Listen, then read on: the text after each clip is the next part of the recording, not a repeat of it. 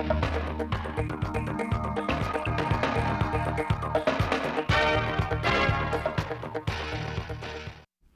kính chào quý vị và các bạn đến với bản tin thời sự ngày 9 tháng 12 của Đài Phát thanh và Truyền hình Thanh Hóa. Chương trình đang được thực hiện trực tiếp trên sóng FM tần số 92,3 MHz. Thưa quý vị và các bạn, sáng nay ngày 9 tháng 12 tại Trung tâm Hội nghị 25B, Hội đồng Nhân dân tỉnh Thanh Hóa khóa 18 nhiệm kỳ 2021-2026 đã khai mạc trọng thể kỳ họp thứ 11, đánh giá tình hình kinh tế xã hội, quốc phòng an ninh năm 2022, kế hoạch phát triển kinh tế xã hội, quốc phòng an ninh năm 2023 và nhiều nội dung quan trọng khác đồng chí Đỗ Trọng Hưng, Ủy viên Trung ương Đảng, Bí thư tỉnh ủy, Chủ tịch Hội đồng nhân dân tỉnh và các đồng chí Phó Chủ tịch Hội đồng nhân dân tỉnh chủ trì kỳ họp.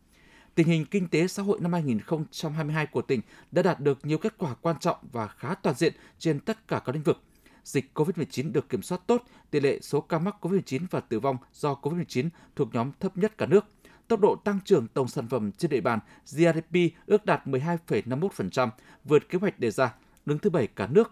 thu ngân sách nhà nước vượt 65% dự toán và tăng 20% so với cùng kỳ, thành lập mới doanh nghiệp vượt 20% kế hoạch, chất lượng các hoạt động văn hóa xã hội tiếp tục được nâng lên, các chính sách an sinh xã hội và cho người lao động bị ảnh hưởng bởi dịch COVID-19 thực hiện đầy đủ kịp thời, đúng đối tượng, an ninh chính trị, trật tự an toàn xã hội được giữ vững, tai nạn giao thông chuyển biến tích cực, giảm cả 3 tiêu chí so với cùng kỳ. Báo cáo của Ủy ban nhân dân tỉnh cũng chỉ ra 10 khó khăn hạn chế, yếu kém cần khắc phục, phân tích rõ nguyên nhân của các tồn tại hạn chế.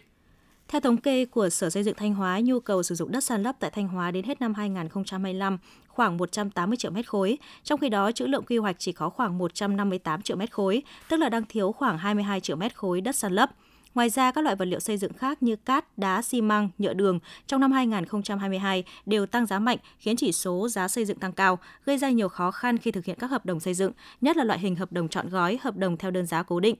Hiện nay trên địa bàn tỉnh Thanh Hóa có 840 gói thầu thi công đang chịu tác động của việc thiếu hoặc tăng giá vật liệu xây dựng. Mặc dù đã có chi phí dự phòng cho yếu tố trượt giá khi dự thầu và ký kết hợp đồng, tuy nhiên tỷ lệ tăng giá vẫn tương đối lớn ngoài khả năng kiểm soát của chủ đầu tư và nhà thầu huyện Thọ Xuân vừa tổ chức hội nghị sơ kết thực hiện kế hoạch cao điểm 45 ngày đêm giải phóng mặt bằng các dự án trọng điểm trên địa bàn huyện năm 2022. Theo đó, từ ngày 25 tháng 10 đến ngày 10 tháng 12, huyện Thọ Xuân đã tập trung chỉ đạo huy động sự vào cuộc của cấp ủy chính quyền và sự đồng thuận của nhân dân để thực hiện công tác giải phóng mặt bằng 4 dự án đường giao thông và một dự án về hạ tầng khu công nghiệp Lam Sơn Sao Vàng. Đến ngày 30 tháng 11, huyện đã hoàn thành giải phóng mặt bằng của 4 dự án trọng điểm với 1.656 hộ, diện tích 65,54 ha, kinh phí bồi thường giải phóng mặt bằng là hơn 50 tỷ đồng. Năm 2022, tỉnh Thanh Hóa đặt mục tiêu có thêm 120 sản phẩm ô cốp. Tuy nhiên, với sự chủ động tham gia tích cực của chính quyền địa phương, các chủ thể sản xuất, nên đến nay toàn tỉnh đã công nhận thêm 134 sản phẩm đạt chuẩn ô cốp cấp tỉnh và có 3 sản phẩm đang đề xuất trung ương xếp hạng 5 sao, vượt kế hoạch đề ra. Với kết quả này, Thanh Hóa đang đứng thứ hai cả nước về số lượng sản phẩm ô cốp. Chương trình ô cốp đã từng bước hình thành nhóm sản phẩm đặc trưng của từng vùng miền địa phương, góp phần xây dựng thương hiệu, mở rộng thị trường tiêu thụ hàng hóa, thúc đẩy phát triển kinh tế xã hội của địa phương. Theo kế hoạch đến cuối tháng 12, Hội đồng cấp tỉnh sẽ tổ chức chấm thêm khoảng trên 20 sản phẩm để công nhận ô cốp trong năm 2022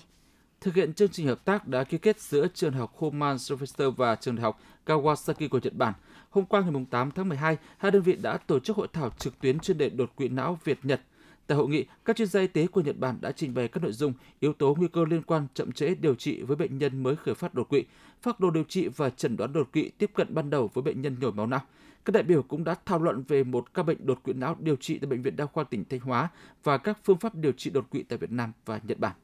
Sáng nay ngày 9 tháng 12, Tri Cục An toàn Vệ sinh Thực phẩm tỉnh Thanh Hóa đã tổ chức hội thảo chia sẻ kinh nghiệm quản lý an toàn thực phẩm mở rộng năm 2022 với các đơn vị thuộc khu vực Bắc Trung Bộ. Tại hội thảo, các đại biểu đến từ 10 tỉnh thành phố là Nghệ An, Thanh Hóa, Hòa Bình, Thái Nguyên, Hà Tĩnh, Quảng Trị, Hòa Bình, Cao Bằng, Tuyên Quang và Hà Nội đã được nghe các tham luận về công tác triển khai xây dựng tuyến phố có kiểm soát an toàn thực phẩm, hoạt động đảm bảo an toàn thực phẩm tại các huyện, thị xã, thành phố, quản lý thức ăn đường phố do Tri Cục An toàn Vệ sinh Thực phẩm các tỉnh trình bày. Trong khuôn khổ hội thảo, Tri Cục An toàn Vệ sinh Thực phẩm 5 tỉnh Bắc Trung Bộ cũng đã tiến hành ký kết quy chế phối hợp trong các hoạt động bảo đảm an toàn thực phẩm giữa các đơn vị. Đây là hoạt động nhằm nâng cao năng lực tham mưu và triển khai các hoạt động quản lý nhà nước về an toàn thực phẩm của mỗi địa phương và khu vực Bắc Trung Bộ. Đội Cảnh sát Giao thông Công an thành phố Thanh Hóa, tỉnh Thanh Hóa đang phối hợp với các cơ quan chức năng truy tìm tài xế cùng chiếc xe ô tô trong vụ gây tai nạn giao thông chết người rời khỏi hiện trường. Trước đó vào khoảng 17 giờ 30 phút ngày 8 tháng 12, tại đường tránh phía tây thành phố Thanh Hóa, đoạn qua địa phận phường Đông Lĩnh, thành phố Thanh Hóa, xảy ra một vụ tai nạn giao thông giữa xe ô tô và xe máy khiến một người tử vong tại chỗ. Vào thời gian trên, xe ô tô chưa xác định người điều khiển và biển kiểm soát khi đến ngã 5 Đình Hương bất ngờ va chạm với xe máy mang biển kiểm soát 36B 355XX do ông Đinh Văn S sinh năm 1956 ngụ ở phường Thiệu Dương, thành phố Thanh Hóa điều khiển đi cùng chiều. Vụ va chạm khiến người đàn ông đi xe máy tử vong tại chỗ. Tài xế đã điều khiển chiếc xe ô tô rời khỏi hiện trường. Hiện vụ việc đang được công an thành phố Thanh Hóa trích xuất camera an ninh để truy tìm tài xế cùng chiếc xe ô tô liên quan.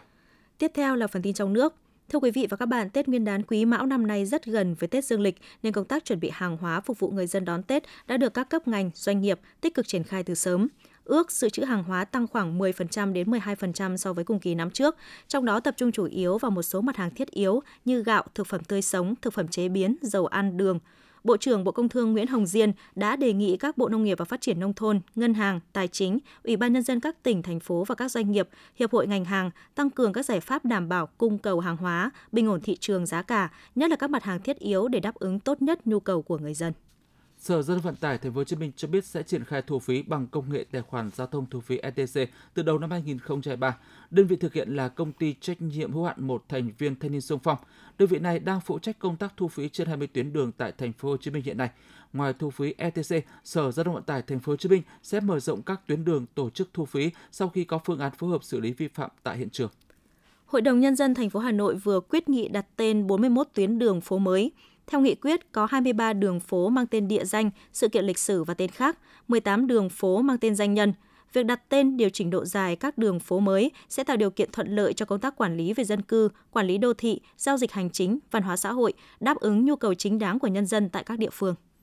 Giá vàng trong nước sáng nay ngày 9 tháng 12 tăng vọt theo đà đi lên của giá vàng thế giới. Sáng nay thời điểm 9 giờ 55 phút, công ty vàng bạc đá quý Sài Gòn niêm yết giá vàng SJC tại thị trường Hà Nội ở mức 66,5 đến 67,32 triệu đồng một lượng mua vào bán ra, tăng 150.000 đồng một lượng ở cả chiều mua vào và chiều bán ra so với chốt phiên hôm qua ngày 8 tháng 12.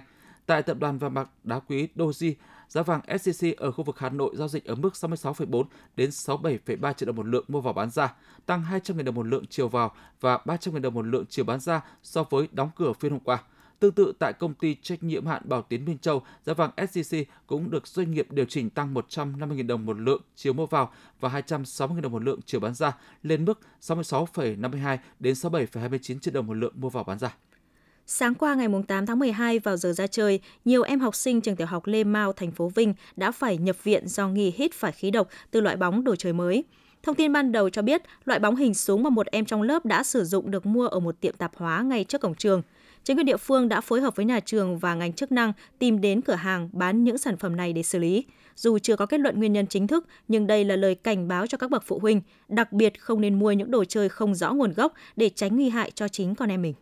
Công an thành phố Hòa Bình vừa triệt phá thành công chuyên án đánh bạc dưới hình thức cá độ bóng đá trên địa bàn thành phố Hòa Bình với số tiền khoảng 50 tỷ đồng. Bằng các biện pháp nghiệp vụ và quá trình thu thập hồ sơ tài liệu chứng cứ, các đơn vị chức năng công an tỉnh Hòa Bình đã tiến hành kiểm tra hành chính đối với các đối tượng gồm Trương Thiên An tức An Bi, sinh năm 1993, trú tại tổ 14 phường Hữu Nghị, thành phố Hòa Bình, Vũ Đình Thịnh sinh năm 1983, trú tại phường Phương Lâm, thành phố Hòa Bình về hành vi đánh bạc dưới hình thức cá độ bóng đá. Trong quá trình làm việc tại cơ quan công an, các đối tượng này khai nhận được Đinh Quốc Trọng tức Trọng Trại sinh năm 1991, trú tại phường Phương Lâm cắt trang cá độ bóng đá để thực hiện hành vi đánh bạc, đồng thời qua tài liệu thu thập được cũng như khai thác các đối tượng đã bị bắt giữ thể hiện đối tượng Trọng là người cung cấp trang cá độ cho Tuấn. Đội quản lý thị trường số 9 của Quản lý thị trường Hà Nội vừa phối hợp với các lực lượng chức năng phát hiện thu giữ gần 300 sản phẩm thuốc lá điện tử và các loại tinh dầu nhập lậu. Đáng chú ý, toàn bộ các sản phẩm thuốc lá và tinh dầu điện tử này đều in vào bao bì bắt mắt với nhiều màu sắc tương ứng với vị của các loại trái cây như xoài, dứa. Chủ hàng khai nhận mua số thuốc lá điện tử này trôi nổi trên thị trường về bán lại cho các học sinh, sinh viên và giới trẻ với mức giá dao động từ 100.000 đồng cho đến hàng triệu đồng một sản phẩm. Theo đội quản lý thị trường số 9, các loại thuốc lá điện tử và tinh dầu này đều chứa các chất có thể gây nghiện, ảnh hưởng tới sức khỏe người dùng, nhất là lứa tuổi học sinh, sinh viên. Theo Trung tâm Dự báo Khí tượng Thủy văn Quốc gia, hôm nay ngày 9 tháng 12, thời tiết Bắc Bộ tiếp tục rét có nơi rét đậm rét hại. Trong 24 đến 48 giờ tới, Bắc Bộ và và khu vực Thanh Hóa có mưa vài nơi. Dự báo trong 24 đến 48 giờ tới, Bắc Bộ và khu vực Thanh Hóa có mưa vài nơi trời rét, vùng núi có nơi rét đậm rét hại. Dự báo từ đêm ngày 10 đến ngày 18 tháng 12, từ Thanh Hóa đến Thừa Thiên Huế, nhiệt độ thấp nhất từ 16 đến 19 độ. Những thông tin vừa rồi cũng đã khép lại chương trình thời sự của Đài Phát thanh và Truyền hình Thanh Hóa. Xin kính chào và hẹn gặp lại quý vị và các bạn trong những chương trình sau.